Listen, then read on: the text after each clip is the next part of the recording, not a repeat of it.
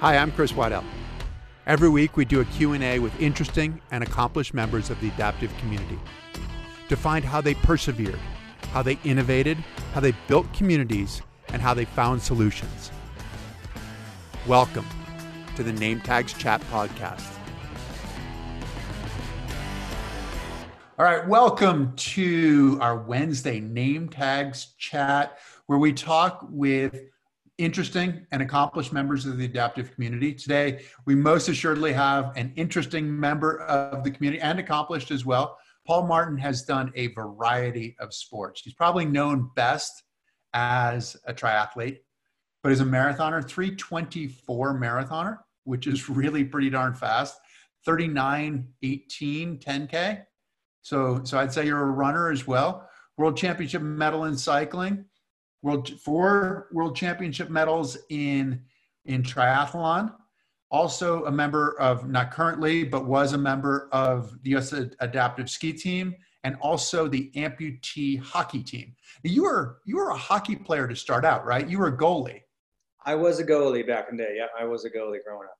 Are you yeah. still a goalie now, or do you? No, but I still play. Actually, tonight was the we were supposed to play tonight. I, uh, because of COVID, I decided I'm, I'm done. Um, I'm gonna have to back out of that locker room for a while. But I still play. I'm a, I've been a skater since I was 25. Uh, I think actually five weeks before my accident, I, I joined our first men's league as a skater as opposed to a goalie.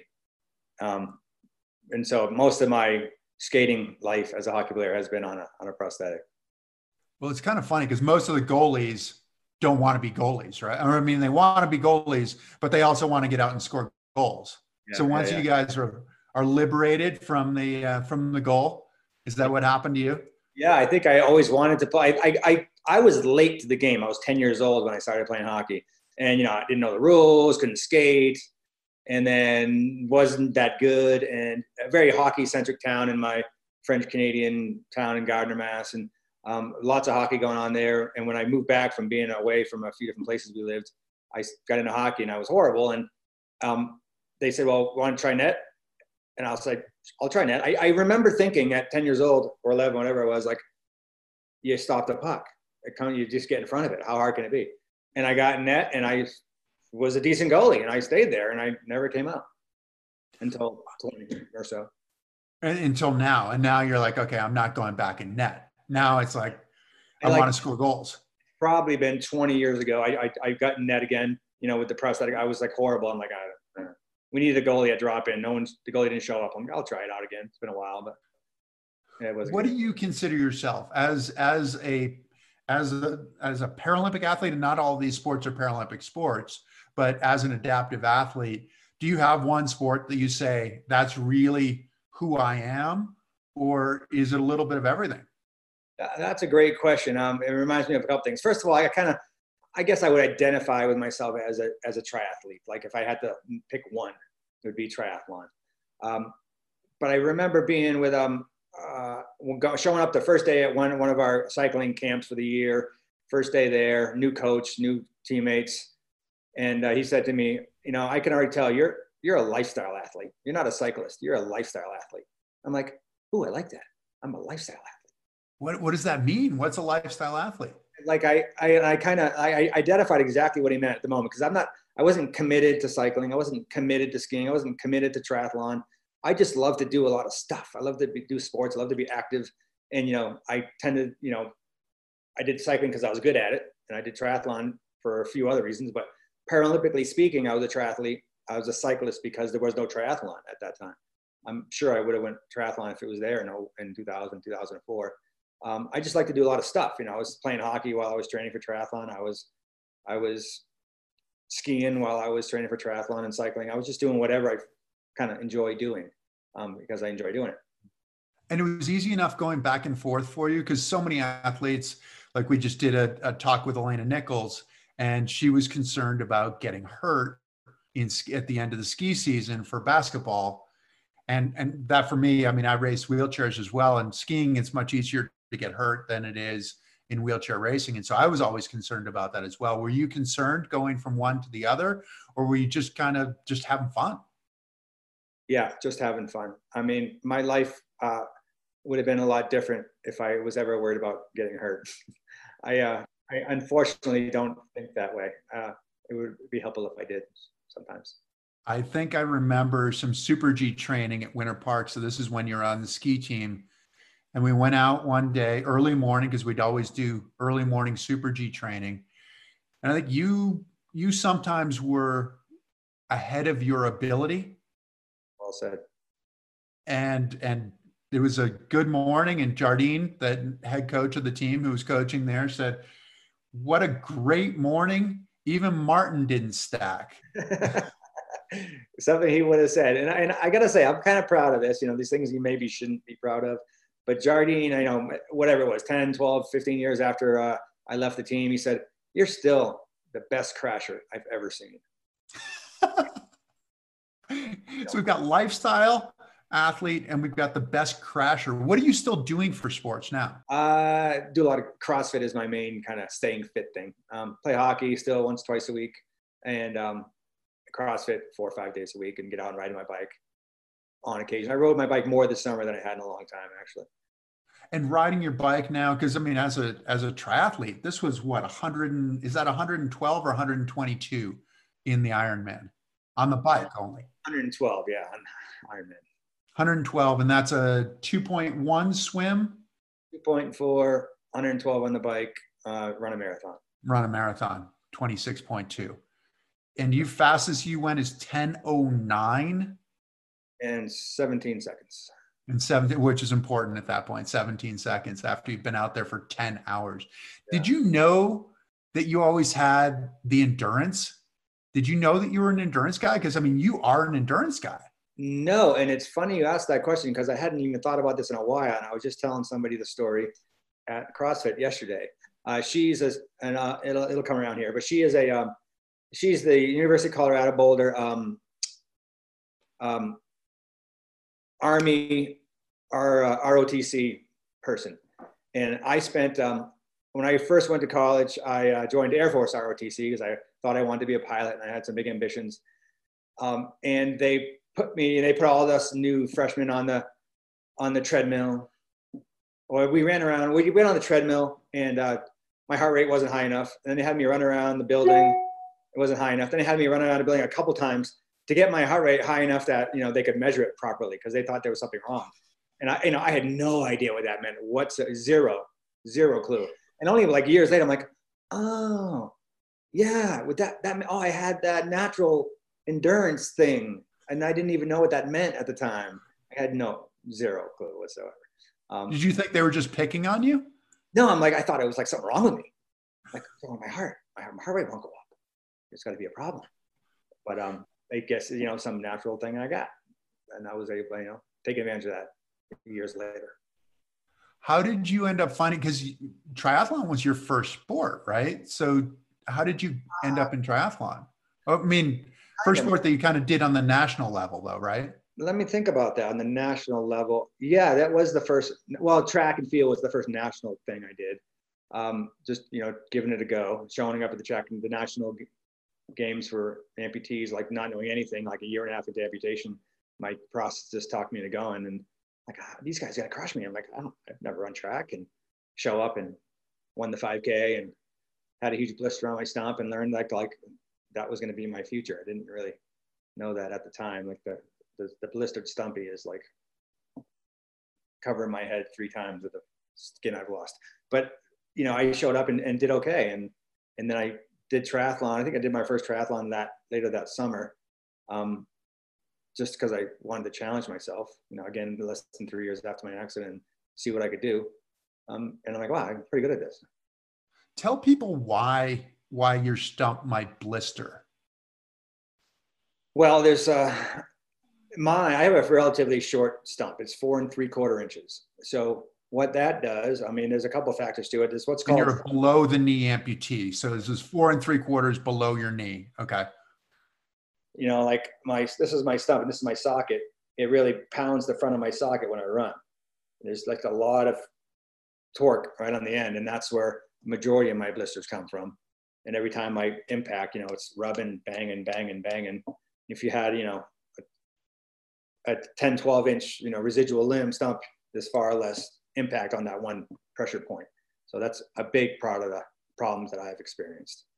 Right. And it's also it's softer skin too, right? It's not the skin that you have on the bottom of your foot, which Correct. is really designed to take all of that abuse, right? So this is some delicate skin. I'm sure it's been toughened up along along the way. It hasn't been toughened up. That's the interesting part. Like I can't tell you how many people ask you, doesn't it callus up and get? I'm like, no, it's super thin. Always has been. Seems like it always will be. Like I, I use tegaderms. I do some things I've learned along the way to kind of, kind of deal with it um, and lessen the problem. But it still, it doesn't always work and it doesn't toughen up, unfortunately. So it's an ongoing issue, and has the technology progressed? I mean, certainly we've seen so many veterans coming back with ne- needing prosthetics, right? And so, so there's been an infusion of money into the prosthetic world. Has have you seen great strides in no no pun intended? Have you seen great strides in in the prosthetic community in the prosthetic technology? It's interesting. Like uh, you know, a couple things come to play there. First of all, uh, below the knee amputees, you know, I have my knee, so the big strides, knees have gone, you know, really took off and the technology goes behind into the, the, the development of, of, prosthetic knees because I have my knee. The foot has changed some, but I still, I've tried the new feet. I still like the one I've been using since 1993. Like that same develop, that same shock absorbing Össur product that, you know, they tweaked it a little bit, but it's still the same pylon, the same foot. The, how it attaches has gotten a little bit better, but not all that much better. Um, so it hasn't changed a whole lot for me. And now, you know, I don't know. I can't speak for every amputee. You know, the, I'm, I'm, I'm pretty sure, you know, once you go for those, those first four, five, six, seven, eight, ten years of figuring stuff out, and then you, you like what you like. And I've been using the same stuff for 20 years and, you know, it's what I'm comfortable using. I mean, but I, you have a variety of different, variety of different legs though, don't you? You have a cycling leg, a, how many legs do you have? I probably have these days less about five that get used on a regular, somewhat regular basis. I get my ski leg, my bike leg, my run leg, my walking leg, and my hockey leg. But they all use the same kind of socket and the same liner, same attachment mechanisms. The ski leg and the hockey leg have like a hip strap and a knee brace, and there's a little more holding it on because a lot more going on. Um, but the same kind of socket design. Now you had said that you did, or I'd read that you did your first road race on, and it might have been a half half marathon. No, uh, on your on your regular regular foot, your regular leg, and then you'd gone to an actual running leg. What was what was the difference? Can you describe the difference between a yeah. everyday leg and your running leg? No, actually the that, that, that's close to straight. Like I think the first half marathon I, I, ran was my. It's been so long I don't remember, but uh, I first started running on my regular walking, like the 5K stuff. And I then I think I got a uh, a dedicated foot for running, but it was still the same shock absorbing leg that I walked on, same pylon, but it was I didn't have a, a foot shell on it. It was a little bit shorter on the foot. It was angled a little bit different, but it was still a walking leg that I ran on. And you know, I ran that first marathon in New York City in 1995 with that leg, and and uh, I, it blows my mind because now I'm like, I, I, can't stand running more than 100 meters on a walking leg. It's just like it's so much less efficient than you know when I got my first. You know, now they call them a blade. When I got my first running foot, maybe it was I don't even remember now, 99 ish, 2000 ish. Um, wow, so light. Wow, so springy. Wow, so efficient. Wow, this is awesome. And you don't even wear a wear a shoe on that, right? I mean, the whole the foot incorporates the shoe as well, doesn't it? It's just you know a piece of carbon fiber with a piece of rubber stuck on the bottom of it, pretty much. Right. So it's a pretty minimalist shoe. How is that as far as as far as symmetry is concerned? Like, yeah, I, get more shock out of it or not, or you know, I still haven't wrapped my head around this really, but uh, because I run on a prosthetic leg, and that whole side just is always in pain to some level. Is it this much pain or is it this much pain? You know, it's always in pain. Um, so I can run on like an 80 year old wooden shoe and I wouldn't care on my good side because the other side just dominates all of my thoughts and processes, my, my focus and attention. Like I run on the oldest, beatest up shoes. I literally take the bands on, cut off the heel to even it out when it's a little bit uneven. Like I just like minimalist shoes. Uh, I don't need much. So uh, that the whole technology of running shoes is kind of, I don't, I, it doesn't matter to me. But the um, you know i'm always a little bit funky running. I look funny when i run. My hips never hurt. My back never hurts. Nothing's really out of whack. Um, i've asked I got that asked the i've been asked that question so many times like how's your back from all this? How's your hips? I'm like eh, they're, they're fine really now that that first new york city marathon that you did and we're going to get to your books because in addition to all of the sports that paul has played he has written two two memoirs so, so is there a third one coming? I guess is the question. You can hold that for later. But, uh, but that first one, one of the high points was your New York City Marathon, right? And you, you got into Central Park, and New York City is a is an amazing marathon, isn't it? Really, you you start on Staten Island, you go over the Verrazano Narrows Bridge, you go through every single borough, and then you finish. And you probably like me, like I've done a lot of workouts in Central Park so I have a pretty decent idea of what's going on in Central Park. But that's that's really the first time that I kind of knew where I was. You're just taking I, I was just taking it in. But Central Park sounded like it was absolutely brutal for you. What was that experience like at the end? Because that's your last 10K of 42K.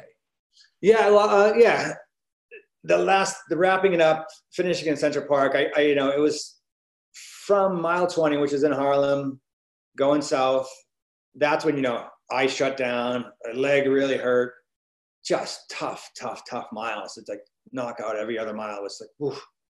And then as soon as I rounded onto Central Park South, I think it's 59th, on the edge of Central Park, and then there's all the people and all the screaming and everybody, you know, has to freaking yell for the one-legged marathoner, or you're going to hell. You have to. So everyone's screaming, right? And I'm just like on top of the world. It's like my first big thing that I've ever done. That's really significant. I crossed that finish line and bawled my eyes out. I was just like the, the people, the screaming, the intensity, the everything, the, how much pain I just went through. Like it, it hurts way more running on a prosthetic than it does not on one. Trust me. But it was, I mean, there were times that you were thinking about stopping in that last in that last 10K, right? I mean, the pain was just so much. You were getting breakdowns of the of the equipment of your of your leg and everything, weren't you? Yeah, it was that. Uh, the blisters were a mile 20-ish when I when I first like was this my leg hurts a lot right now. I gotta run freaking 10K on this. Wow. Okay. I can't stop. I gotta keep going and you know it was slow miles, but I kept shuffling along, kept moving, and um, whatever it was, four or twenty, is that four forty-seven, fourteen. I've got kind of. Is this on the wall there in your in your office? Or? I got I got that because that being, and that was such a a life turner for me. That finish line. That that's like that photo is hanging over there. Um, Okay. Okay. So it's not just the time that's written on the wall. It's a photo of you at the finish with the time. I've got it. I was imagining like the, the swim records that they have like at the swimming pool where they're like, oh, the 50 meter record for this pool is this or that. Right. No, it's not that. Okay. You know, there's, I've been enough finish lines, you know, there's been a number of photos, but like that one and the 1009, which is over here, Ironman, you know, those two photos are in the office. What do those, what do those remind you? Why do you keep them there? Um, because I, I, really just think the the marathon because that first moment of when that when I cross that finish line, I'm like I'm gonna do whatever the hell I want to do for the rest of my life. I don't care what it is because I want this feeling back. I want this feeling that I can't get anywhere unless I go out and get it. You know, I re, maybe it was three years before I graduated with a mechanical engineering degree. I was kind of proud of myself. I had a job, made good, relatively good money, I, you know, had the career going, I had what I needed, but no single paycheck, all of them combined, did not give me that joy. You know, there was way more to life than working for this company. Um, and that what's really set me off is like that finish line feeling. I need it back. And what was it? Was it accumulation of all the work that you'd done? Was it the pain you'd gone through? What was the what was the euphoria at the finish line? I think it was really centered on something what might some people might consider very tragic, losing a leg, has led to this really, really, really wonderful experience I'm having right now. And I, I know there's more of these out there. You got to go go get them because I don't care how many welder how many welders I sell this year it ain't gonna like fill me full of joy. You know, there's more out there. I got to do it now. I got. That's a reminder. That first taste is is go get something more. Go go find a way to to get this feeling. But that feeling, like there's a lot that has to happen to get to that feeling, right? You can't you can't run a marathon every day and have that same feeling. There are a lot of bumps and bruises along the way and probably moments that you wanted to quit along the way too i would imagine yeah yeah lots of those absolutely and you know i've done 10 ironmans to date and there's lots of quitting thoughts lots and lots of quitting thoughts and lots of why the hell am i out here doing this this i have never been this freaking miserable in my life and then oh finish line! This is the greatest feeling i've ever had let's do it again next year you know it, the pain goes away kind of quick i mean i haven't given birth but you know it's you have another kid after that. Um, so yeah, is it is it just at the finish line that it that it goes away that the that the pain goes away? So that's the moment when when all the work matters is at the finish line, or or are there points along the way, points along the way as far as training where where you say no, this is this is what matters, or is it that finish line? It's primarily that finish line. I mean, there's been a lot of training sessions too where I have not been happy. Like I'm not motivated. I'm in pain. I don't want to be here right now, but this is what I do, and I know why I'm doing it. So I'm going to keep grinding. And you know, I don't. Um, it makes me think of my relationship with. Uh, you remember Ron Williams, the cyclist? Yeah. Oh yeah. His fellow BK, um, and and there's a couple other guys that go with it, but he's primarily the one one that comes to mind because he's a good friend, and he was, you know, he was a he was a cohort of mine. He was my era. We raced together. We had the same disability. Um, he's beat me a few times, um, but he would almost always beat me in training. Um, and I would almost always beat him on race day. Uh, because like that's what I'm here for. This is why I'm here. I'm not really motivated in training. I do what I got to do. I do what I got to do, but this is why I'm here. So I, I, I always enjoy that uh, race day so it's the, the lights come on what is the what's the difference for you because that can be a really difficult thing for a lot of people there are a lot of people who train better than they compete why for you was was the competition when when your best came out I, I don't know that I can really tell you why, although I can tell you the experience that might point to it.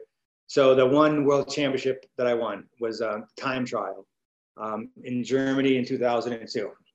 And I just felt good. And I got in the gate and, uh, geez, what's his name? Oh, it's been too long. One of the, one of the coaches, this guy from, I think it was from the Czech Republic, he held my rear, he held my, you know, they grab you by under the seat and hold you steady while the clock ticks and then you take off. And I'm just holding my bars. I looked up at him. I'm like, I love racing. And he said, what should you do, Paul? And I was just like, I love this. And I went out, tore it up, finished the race, and you know, it was maybe 30 seconds later they told me that I, I think it looks like I won. And I was like, today is just a good day. I just, I love this. It's all happening. When you went out of that start, did you have a feeling that you were going to win? When you told him you love to race, did that mean I'm going to win? Um, I don't know if it specifically meant that, but it meant, you know, I'm going to do as good as I ever could today. Today's a, it's all, all the parts are here. And I did my training. I feel good. I'm rested. I've been doing this for a few years now and I know what I'm doing. And uh, interesting, interestingly enough, there was, I was, I was trailed by our mechanic. And uh, I remember him saying after the race, he's like, all I remember was thinking is, Paul, you went way too fast, man. What are you doing? What are you doing? And um, he didn't know that I could hold that, you know, because I guess I'd, I'd been prepared. You've been prepared. Is, is there something that you tell yourself? Is it, is it about the finish line? Because you're going to encounter that kind of pain, especially if you're going out what he considers to be too fast. You're, you're going to be managing lactic acid the whole way along. What what what's the reminder for you? What do you tell yourself when when it's too difficult? How do you keep going? I guess there's a couple answers to that question also. Uh, one you know i've been doing it long enough so i know what that threshold is i can hold on to. I know how much pain i can handle. I know when my lactate's flushing. If i'm going too hard i know that oh i'm gonna i'm gonna hurt. I'm gonna pay for this if i don't so i know where that is um, and i think that helped me a lot that day and um, reminds me of another story of Ironman when I when I set the world record. Um, you know, it's all about perspective and mindset and managing pain, physical pain, mental pain, that whole thing. You know, Ironman, you another 10 hours, you're thinking about a lot of shit. When I was out there, pardon the language, for for that for that time trial, it was like I think it was 27 minutes. So didn't have to think about a lot. Um, but in 2005 in Coeur d'Alene, Idaho, um, I was engaged, and I married that wonderful woman. Um, my fiance, I didn't know if that was engaged in the race or you were engaged to a woman. Okay, okay, okay. a beautiful woman, and uh, her dad, and I might choke up. Forgive me if I do. Her dad was uh, dying of pancreatic cancer, mm-hmm. and when we drove the 24 hours over a couple days from here up to Idaho, not 12 hours, whatever it was, um, we got there, and shortly after we arrived, like, got the call that her um, her um, her uh, dad had a couple days to live. And so she flew back to Australia. She's Australian. And I stayed to race. And on that five plus hours on the bike, not and more so on the bike than the run, but I remember on the bike, like you're just in that one position, cranking, cranking, cranking, and things hurt, back hurts, leg hurts, lungs hurt. And I'm like, this isn't pain. I'm, I'm doing this to myself. This is not suffering. Or I could, I could turn up another notch. Like, no, that is suffering. Like that hurts. This is just you know, my choice. Pancreatic cancer is what's suffering. Yeah, that that whole family is doing not well right now. And like I am, I'm doing fine. This pain is not.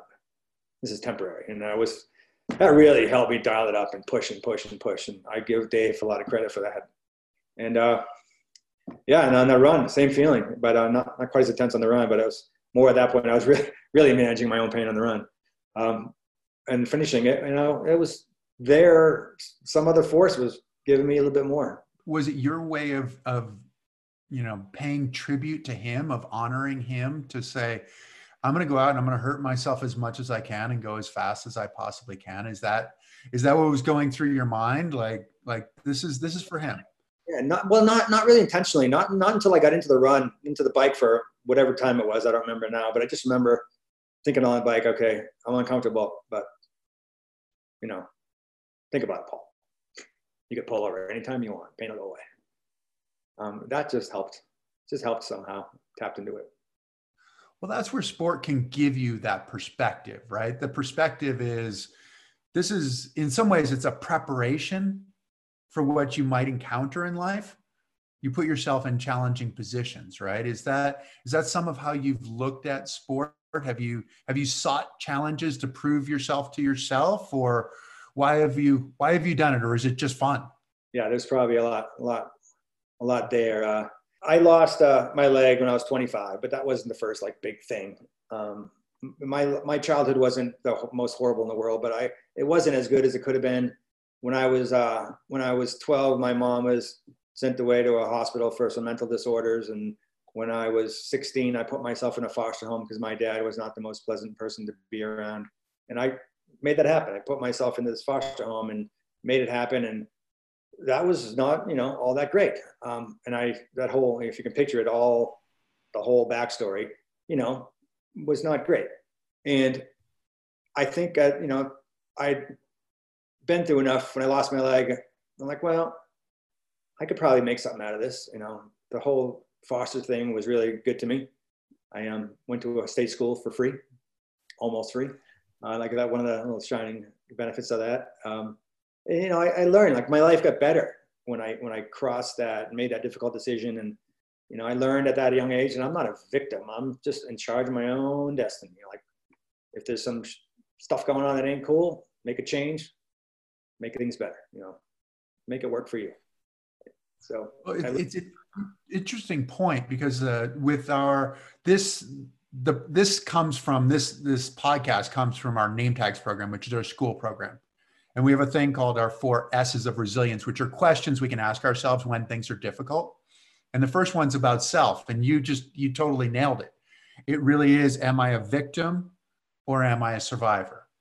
Right. And I'd imagine you you went through all of these where the second one's about the situation. Is it overwhelming or is it a challenge? Am I, you know, am I alone? Do I have support? Or am I alone or or am I part of a team and do I have one strategy or many? You know, and and and looking at this, that idea of I'm not going to be a victim and just taking the initiative to put yourself in a foster home as as a kid, as a teenager, as a 16 year old is is taking initiative for your life. When you lost your leg, when did that moment happen that you said, okay, I can make something out of this. Was this initial? Was it in the hospital? Was it afterwards? When did it when did that happen? Do you remember? I remember one moment very clearly that told me my life would be fine.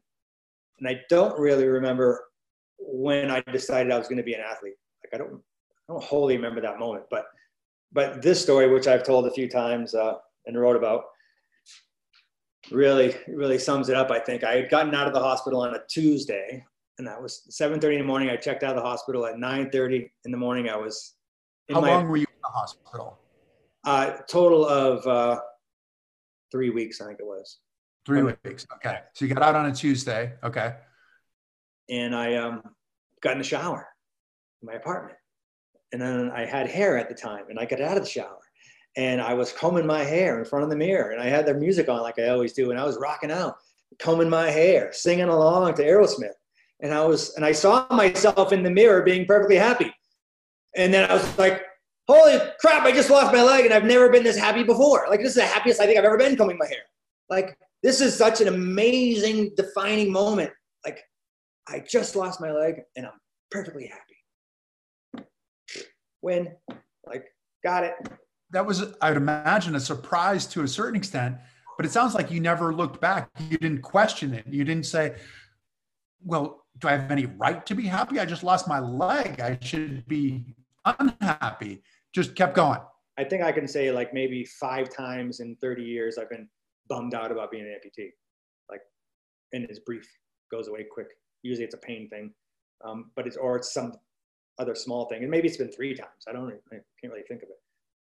But that moment was immensely, immensely education for me. Immense education. It was like I got it if I'm happy, like, what the hell else am I looking for? You know, I'm already, I'm happy. Clearly, happiness was not stuck in my left foot. So, and I got this. And now I'm just gonna, there's gonna be challenges and stuff, but you know, it's not like I'm less than I was before. That was really clear at that moment.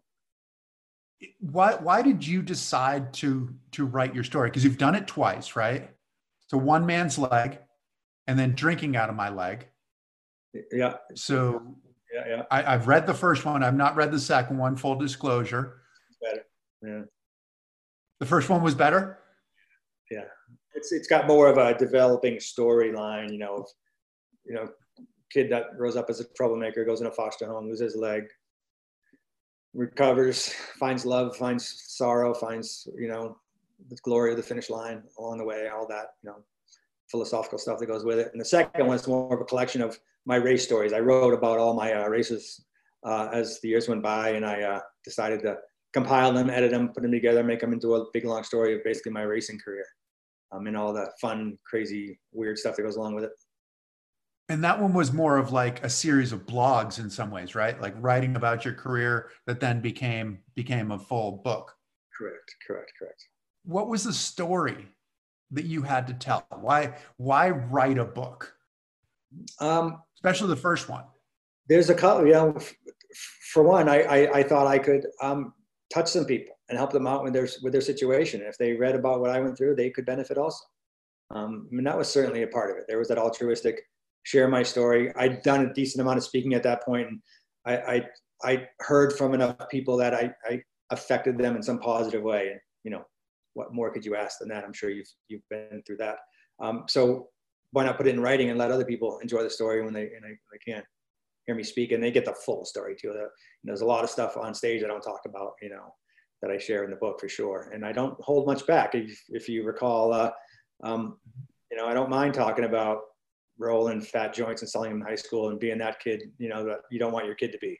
You know, I was that kid, you know, and I, you know, had the cocaine straw up my nose, banging my face on the mirror because um, I was too whacked out. And, you know, that was a big, like, I don't want to do this anymore in my life, you know, that, that stuff, which I don't think every, every disabled athlete story tells. Um, not that they don't want to tell it, but they don't have that to share necessarily. And I just wanted to share, like, you know, no matter where you are, no matter what little situation you're in that you're not too proud of yourself or not happy about your situation, um, you're, you're, you're could very well be on the step of something big. Is it hard to to achieve that level of honesty to to essentially strip yourself bare and say, "Look, I was I was a punk. I, I made some bad decisions." Uh, you know, is it hard to do that? Is it hard to to put it in into words where then those people reading it can interpret you differently yeah i i had no problem with that part of it um, the part i have a problem with it i still kind of wonder I have some regrets when i uh, talk about my dad you know and i try to i didn't even tell the whole story with him, but i told enough to paint the picture you know, and of course I gave, well, not of course, but yes, I gave him the manuscript first and I'm like, this is what I'm going to write. This is what I'm going to publish before it goes into print. You have the right to, you know, tell me what you think if you don't want me to put this stuff in writing. Um, he said, no, it's, it's your story, you know, publish it. All right. You know, we had enough of a relationship, you know, later on in life. Um, but then, you know, I learned later that, you know, it hurt him a lot. You know, he was, he was, he was hurt by it. I'm like, should I have written that? Should I have kept that to the family? You know, kept that private. I don't know. Not so sure about that. It's it's an interesting question. I don't know. You've probably read, like, or maybe watched, like, the Great Santini.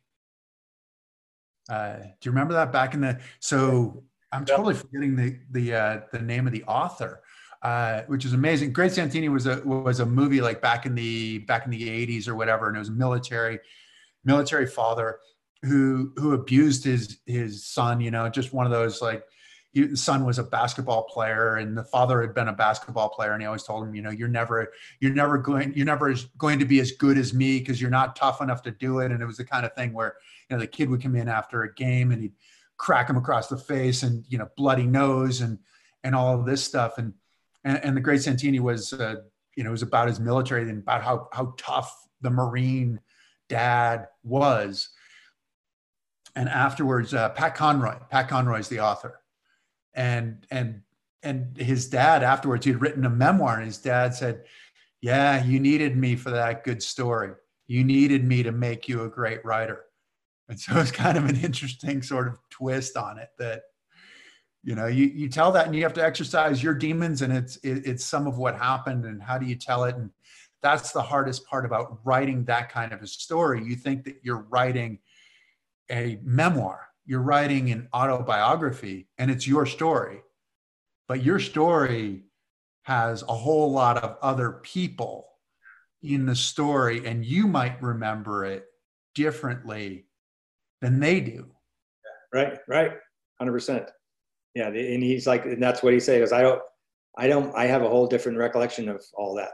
I'm like, this is this is the impression you left on me. This is what I get, and I, you know, and then went on. You know, he didn't change a whole lot, and you know, for years it was still difficult to be in the same space. But yeah, no, that's a that's that's a hard one, but probably. But you know, I mean, that's that's the hard thing about writing those kinds of stories too, isn't it? That that somebody else might be going through exactly that kind of experience, and you're talking about empowering people, having people gain from your from your life experience, and losing a leg in some ways wasn't nearly the most traumatic thing that you had. Right. And and and it might be that somebody else needs that that that somebody else is in a difficult situation and can't find their way out of it to to say okay well that this is how paul did it this is what he did and that resilience is something do you think that the resilience is something that is that is gained from those experiences is something you're born with or is it something that you gain from all of those experiences that make the trauma in some ways a little bit easier because you've had you've had a lot of problems along the way. You've had difficulties. Yeah, yeah. I think there's a definite correlation. There's a little bit of nurture, a little bit of nature, and you know, when I uh, when I I've said this before too. Like I I was the perfect guy to lose my leg. You know, I was the right age, 25. I wasn't in high school. I didn't have to all that stigma that goes with that. You know, I wasn't too old that I you know had to figure out how to do it. I was strong enough and willing enough to take to, you know to run with it. And um, I'd been through some stuff before, so like you know, this wasn't the, necessarily the hardest thing um, emotionally. You know, personally, I've been through more personal pain. Um, physical pain was probably right up there with the most physical pain I've ever had.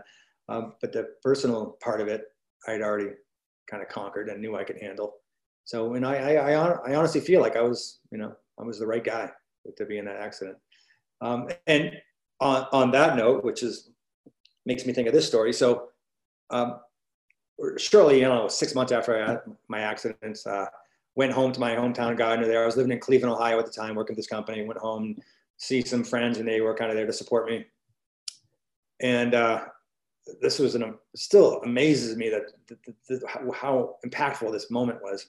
Um, an old friend from high school, somebody I you know knew since I was 10, 11 years old, got in a lot of trouble with, did a lot of fun stuff with. Um, he said to me, you know, Paul, me and the guys were talking like we're glad that you're the one that lost a leg. And I'm like, really? He goes, yeah, you're the only one that could have handled it. And I was like, really? That's how you think of me? You hold me up that I'm the one that can handle it? That's, that's huge. That's uh, really humbled to hear that.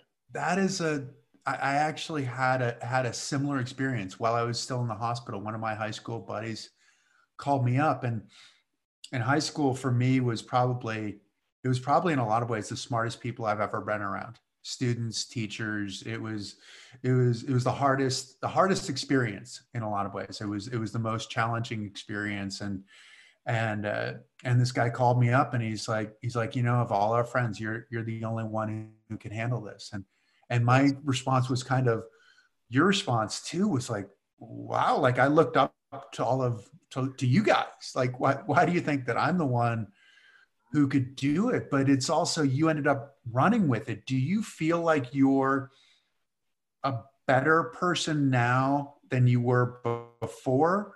Or are you just the same person? How do you look at yourself? Is is because there's a point of demarcation right is is there do you look at yourself differently before you lost your leg than after you lost your leg um, in a lot of ways, yeah. I, I think I'm a better person for sure. I mean, I think just age made me a better person for one. You know, I think a lot of us just get better as people, as humans, as we get older. I know certainly I was, I was on a, you know, I kind of righted the ship before my accident, but I was still, you know, a bit of a crazy party guy, and I kind of had that reputation after I lost my accident, after I lost my leg too, and um, but I was, I was,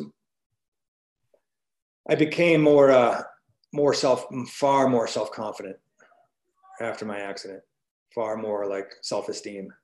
I Why was, is that? How did that work? I think from a, a couple things. First of all, like bef- before I lost my leg, and whether it wasn't that whole, but certainly in my through my early 20s at the very least, halfway through college, like I never felt like I was, you know, I was the least important person in the room. Like no one wants to talk to me. Like, you know, why would you know, why would anyone talk to me when they could talk to that guy? You know, that kind of thing. Um, and then when I had my accident, and this was also something that totally didn't see it coming. And I don't know if you know other athletes or disabled individuals, folks with a disability, have had a similar experience. But I, I, I got out on a Tuesday, like I mentioned at the hospital. On Saturday, I was like around the house for four or five days. I'm like, okay, now I'm bored. Let's go back to work. And I went right back to the office on Saturday on crutches because I had to get like back in the mix. And I went back to work and everybody was like totally giving me that vibe like, you just lost your leg. you're back at work. You're cracking jokes. You seem like you're fine, like attitude wise. And I was kind of fine attitude wise. And I was just happy to be back. And I got the vibe from everybody like, wow, be more like him. Like, wow, I wish I was, and I would hear it, not just the vibe, but feel like, wow, that's, thank you. I'm not going to complain for the rest of the week. Like, I'm done complaining maybe for the whole year. Like, you're showing me yeah, there's nothing to complain about. And I'm like, thanks, but I'm just, just being me. I'm just like, you know, trying to get my own shit together here and be entertained during the day and working instead of being at home watching Jerry Springer, which was on back then, uh, or whatever I was doing. So it was just like getting back at it and it was helping other people. And I was like, okay.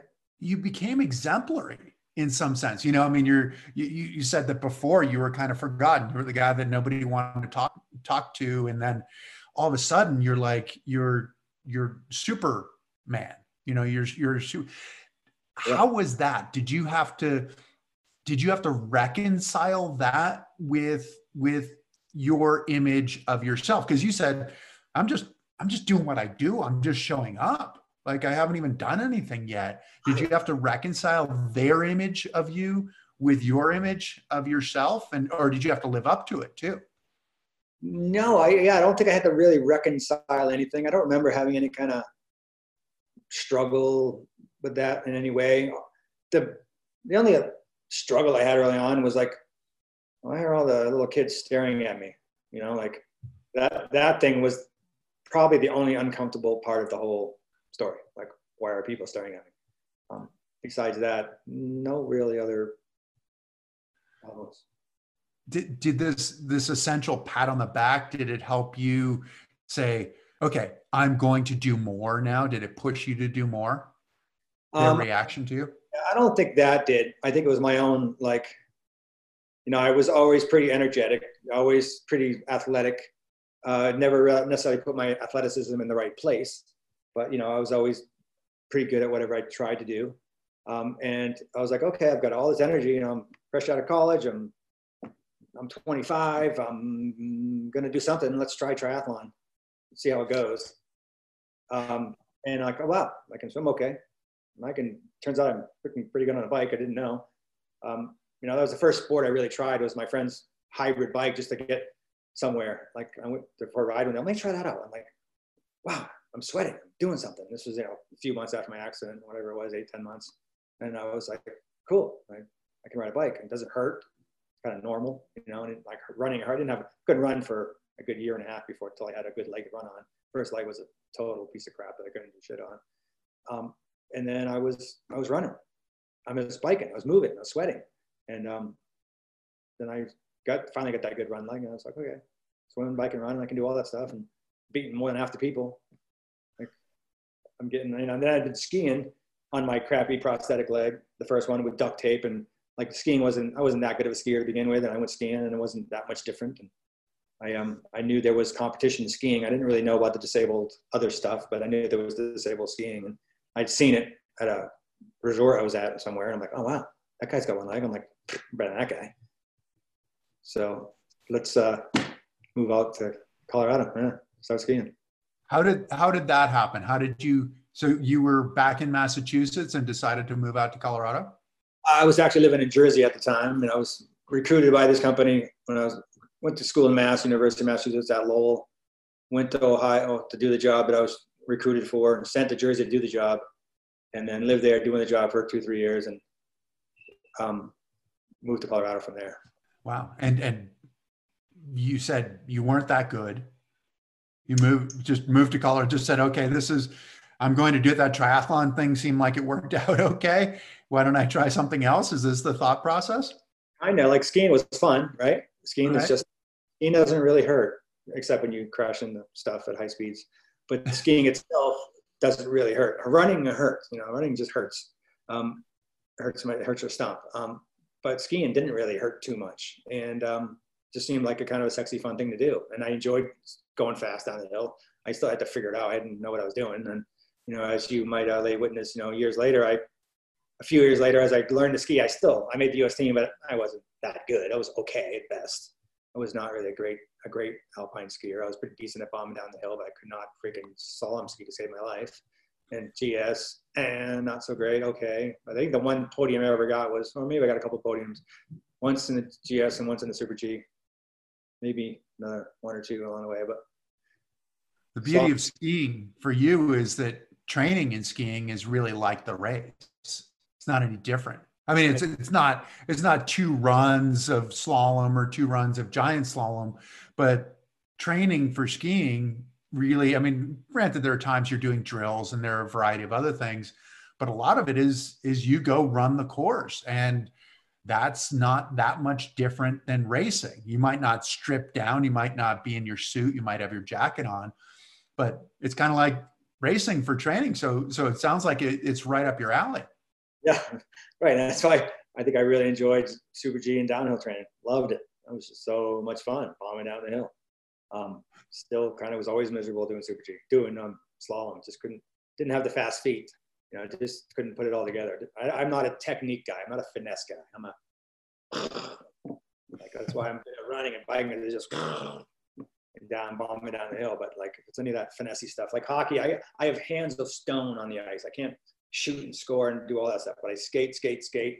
I'm a great back checker. I break up plays. I can, you know, I enjoy the speed of the game and having fun with the guys. All that stuff I enjoy. But yeah, all the dirty stuff. Yeah, getting dirty. I'm a grinder. If I can happen to be in front of the net and muck it around until it goes in, like, that's the goal. I happen to score. Yeah. But that's hockey. I mean, you watch playoff hockey, and it's one of those like you're just fighting for an inch in hockey. It seems like. Uh, you just fight, fight, fight, and then maybe you get that one little inch, and then moment of daylight, and then somebody's there. And yeah, hockey's a tough, tough sport. It's it's a great sport to watch. But on the on back, your your racing as training reminded me. I'm, I'm, i want to drop back into the book if that's okay, because because the idea of writing. You said that you came to it from speaking, and speaking I, I don't know where I acquired this knowledge, but but somebody had told me at one time that uh, that sometimes you you don't you didn't necessarily know exactly what you were going to say when you got on stage, and the things things often worked out pretty well but there wasn't necessarily the practice there wasn't necessarily the training the preparation it was it was race day when you got on the when you got on stage and, and race day sometimes worked out but writing is an entirely different endeavor where you have to show up every single day. And I remember there was a coffee shop, right? Isn't this how it worked? You you sequestered yourself in a coffee shop to to write the first book. I have two coffee shops. What was that process like? Yeah, I think once I, um, you know, what what kind of sparked me to write it was I was, what you know, the second book was a collection of stories, right? So I uh, I was writing stories about my racing, and people would let me know like you're really enjoy writing about your stories. And you're a great writer. I'm like, really?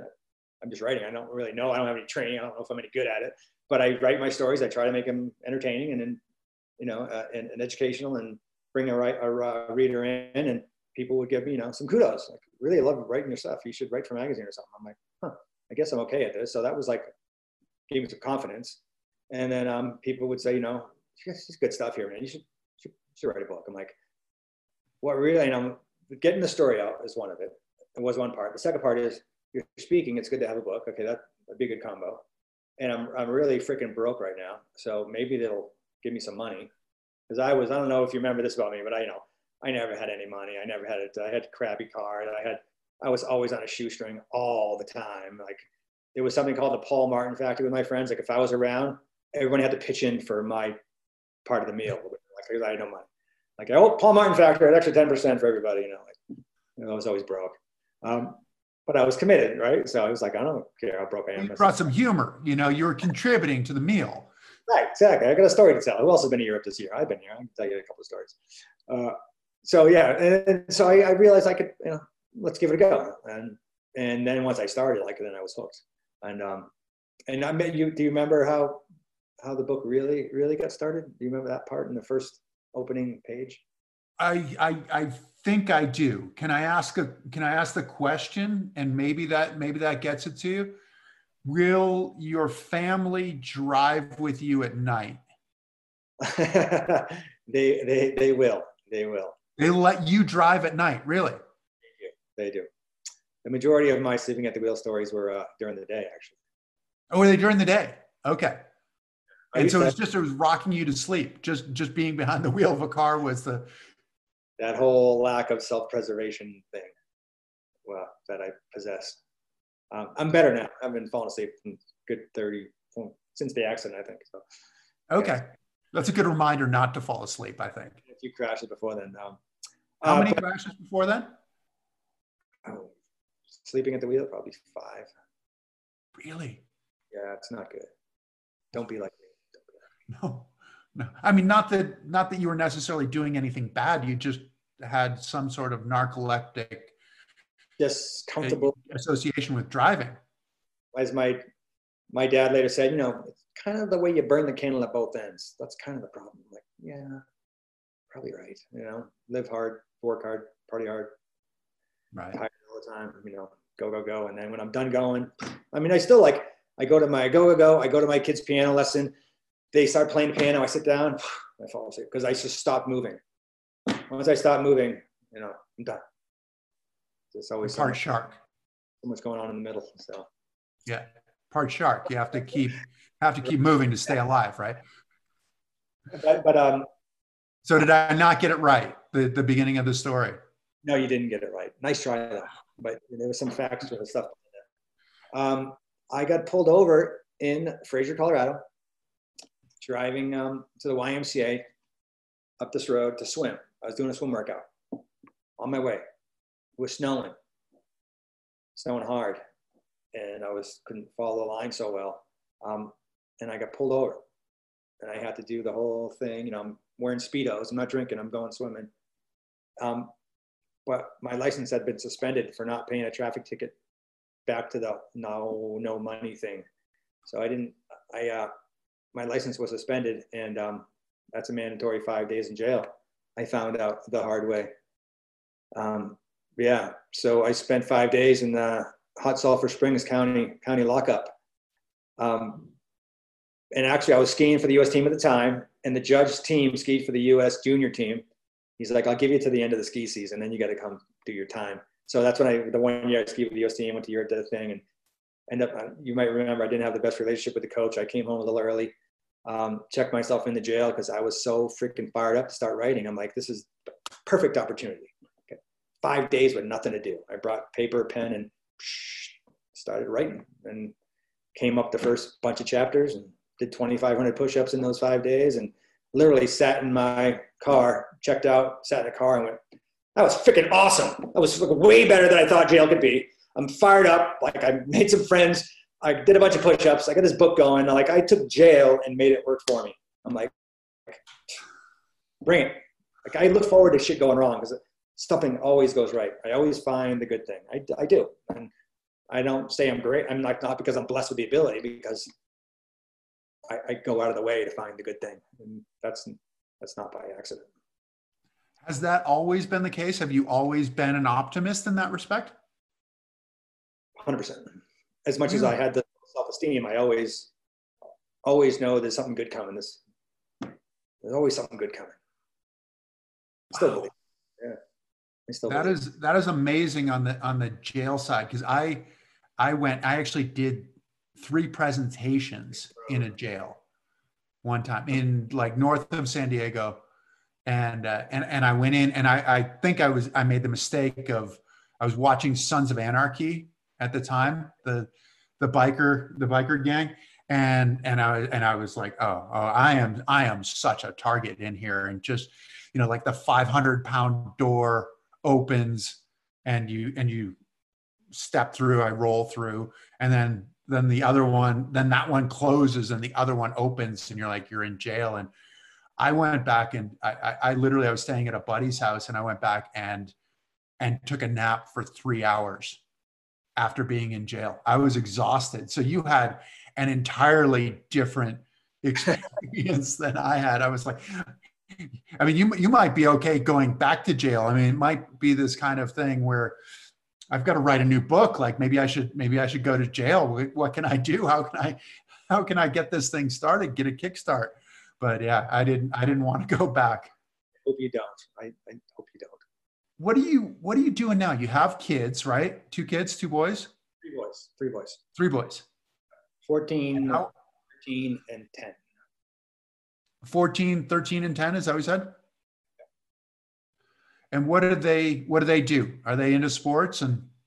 Not that athletic, frankly. The oldest one found hockey later in life, so he's been playing hockey for a couple years now, and I'm, um, I'm one of his coaches, which I uh, really enjoy being on the ice with him and, and making sure he's doing things right uh, and doing things better than I do. Make sure he's picking his head up way more than I do. Uh, the other two, the middle one, pretty athletic kid, but but super smart, like literally genius level. Goes to special school because he's can't sit in the classroom like everybody else. He's got too much going on. Um, but good at stuff, but he doesn't, take interest in much. He's done. You know, I've coached him in soccer. He's played um, flag football. He's done rock climbing and taekwondo, but he's never interested that long. He'll find his way. Um, he's got long hair and he just likes being different.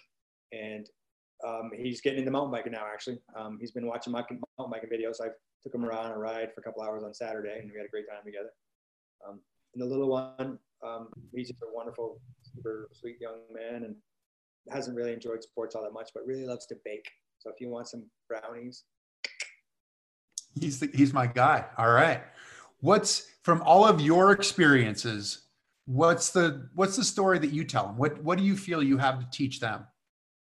Yeah, that's a great question. Um, yeah, I, well, first of all, I, you know, I hope they get it from me that um, and my wife because she is she's got better stories than I do. Um, she uh, and I just both work hard, try to get the most out of every day, try to really enjoy ourselves, try to keep ourselves healthy and fit, um, try to you know be good to our communities, be good to be good uh, to our neighbors and to ourselves, and and just show them that the, the right way to go is to work hard and you'll get stuff. Stuff will come to you if you're putting the effort in. You might not know what it's going to come, where it's going to come from, what it's going to be, but you attract you attract positive things when you're putting positive vibes out there and working hard. Good things happen. When you get out there and work hard and do the grinding part of it and just show up every day, that things will happen, that good things will happen. So it's a message of resilience and and also a message of op- optimism, right? That that you do the work. It's uh, I had a I had an acting coach at one point who said that uh, the luck is when preparation meets opportunity. Yep, couldn't agree with that more. So now my days are uh, are filled with trying to stay fit, trying to take care of them. My wife is a is a uh, an anesthesiologist. She works down the road. She's got hell in COVID right now, and she's covered in a spacesuit every day. And you know, every day is hard and unpleasant. And I think yesterday, for the first time, I heard her say, "So over COVID." Like, doesn't complain about it. She just does her job. She takes care of people. She gets them where they need to be she's amazing, and she's a super competitive CrossFitter, like muscles and, works hard and former pro triathlete and Harvard trained anesthesiologist. She's like an amazing woman. I'm very, very, very blessed to have her in my life, and and these kids are like they're pretty amazing on so many levels. And um, so real estate is what I do nowadays. I invest in real estate. We have a good number of rentals, and I flip properties and lease options to put people who couldn't necessarily buy a house into houses and it's all it's all working out pretty well. Awesome. I think it's I think it's great what you're doing. Please uh, thank your wife and all of those people on the front lines for all of us. I mean, it's I I know that that that they've dedicated their lives to helping people, but this this is a huge challenge that they that they could not have anticipated. So please please thank her and all the all the people who who work with her. But thank you also, Paul, for for sharing your story with us, for sharing your wisdom, for sharing it with your kids, and continuing to have fun. I mean, that's that's what I'm taking out of this is do yeah. stuff that that has that makes you you know makes you makes you happy. Have fun.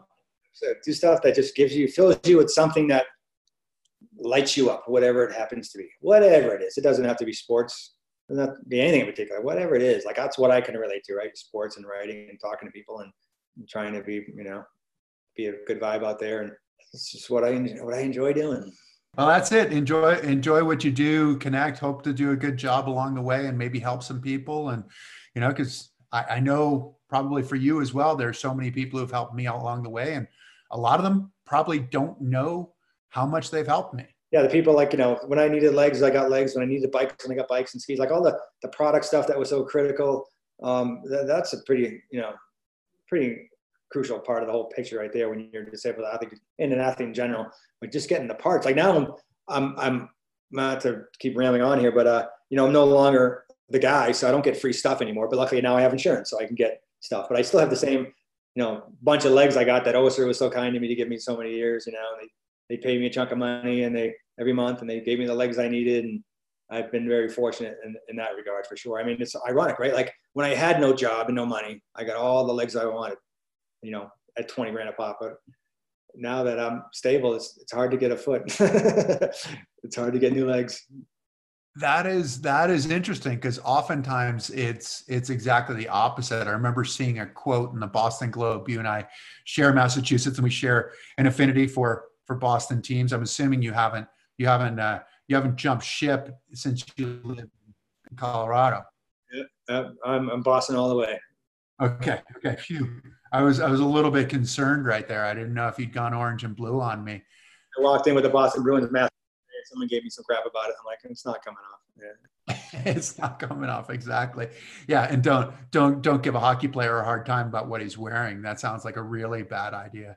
But I remember reading in the Boston Globe uh, back when Drew Bledsoe was the quarterback of the Patriots, and he said he said they never never give you a, an apple for free until you can afford to buy the whole cart. And for a lot of people that's the way that it goes is that you know like he, for him he gets he gets to be huge and makes all makes a gigantic salary and all this stuff and then then everybody wants to give him everything for free. But when you really need it is when you're starting out and so for you it was exactly the opposite which which had to be super fortuitous yeah very much so and it reminds me of i think you were uh, uh, nominated or won an ESPY at some point? Did you not? I was never nominated for an ESPY. No, no. I kind of I think I preceded this this whole thing. I I know. I look at the next generation in some ways, and you know, there's always that little bit of you stand on the shoulders of those who went before you, and then you think, wow, but they who came after me, they got to do some really cool stuff. Yeah, and you've been nominated twice, right, for an ESPY. 2005, and you know, the point is like you go to the ESPYS and they give you these bags full of all kinds of cool stuff. Like, do all these millionaire athletes really need all this stuff for free? Like, I'm glad I got it because I'm broke, but those guys, they, they, and, and they, they like left a couple things out of my bag, and it says in the bag like, if you don't get this, let us know. So I'm like, hey, I didn't get this, and then he sent me the whole bag all over again. I got like twice everything. I'm like, all kinds of stuff. That was pretty cool. Swag. You know, I don't, I don't think that you ever get over free stuff. No, I still enjoy the swag. Yeah, swag for sure. But at the ESPYS, like, they sat me on the end. Like when I got, took my seat, I was like on the aisle. I'm like, on the aisle. They wouldn't put me on the aisle if I didn't win. Right. And then I didn't win, but I was on the You overthought it. Yeah. Marlon Shirley won again. Yeah. So the track. But a cool event. And, and also, I mean, talking about the ESPYs, I mean, one of the things ESPN was great in in in promoting and and uh, producing our our national championships when we were skiing to get us out there and get people to see some of what we were doing. But then just to go to an event like that, I'd imagine that it's pretty cool to be there with the people that you watch on television. What was your thought about your place in in the world as a result of getting invited to the ESPYS? Um, geez, how do I answer that? The, probably the coolest thing was, and you know, I invited my dad. My dad was my guest, um, and me and my dad and um, Joe Theismann sat in the back of the, the bus on the way to the golf thing that they did. So it's just me sitting next to Joe Theismann. My dad's on this side, and we're just rapping about stuff. And I'm like, this is just cool. Like, I don't know if I deserve to be here, but uh, I'm here, and it's it's fantastic. And who's the guy? Uh, the Patriot, uh, Harrison. Harrison is sitting right in front of me. Um, what's his first name? Uh, Rodney. Rodney Harrison. Yeah. Sitting in front of me, and like I'm kind of rapping with him a little bit. He's not that chatty, but like, you know, I just felt like, like I don't belong here, but I'm really having a ball. This is good stuff. You know? Well, I'd imagine Joe Theismann, to a certain extent, looked at you and went, "I could have been in your, I could have been in your position." I mean, with with the how badly his leg was broken, he could have he could have been an amputee in a heartbeat. Yeah, for sure. And let me tell you, that guy, he knows stop talking, talkie talkie talk the whole time. It's all Joe all the time. but it was very entertaining. It was very entertaining. It was a good time. Which is funny when you see that these are people you've seen on television and suddenly they become real people, right? Well, Paul, I'll let you get out of here uh, because uh, usually we just go to six o'clock, but you've had so much great stuff that we've gone a little bit longer. So yeah, it's it's it's eleven after six right now. So I hope I hope I haven't haven't you know thrown a wrench into the dinner plans or anything like that. But well, thanks again, Paul. I look forward to seeing you in person. Keep up the great stuff, and yeah, we'll follow you. So I really appreciate it.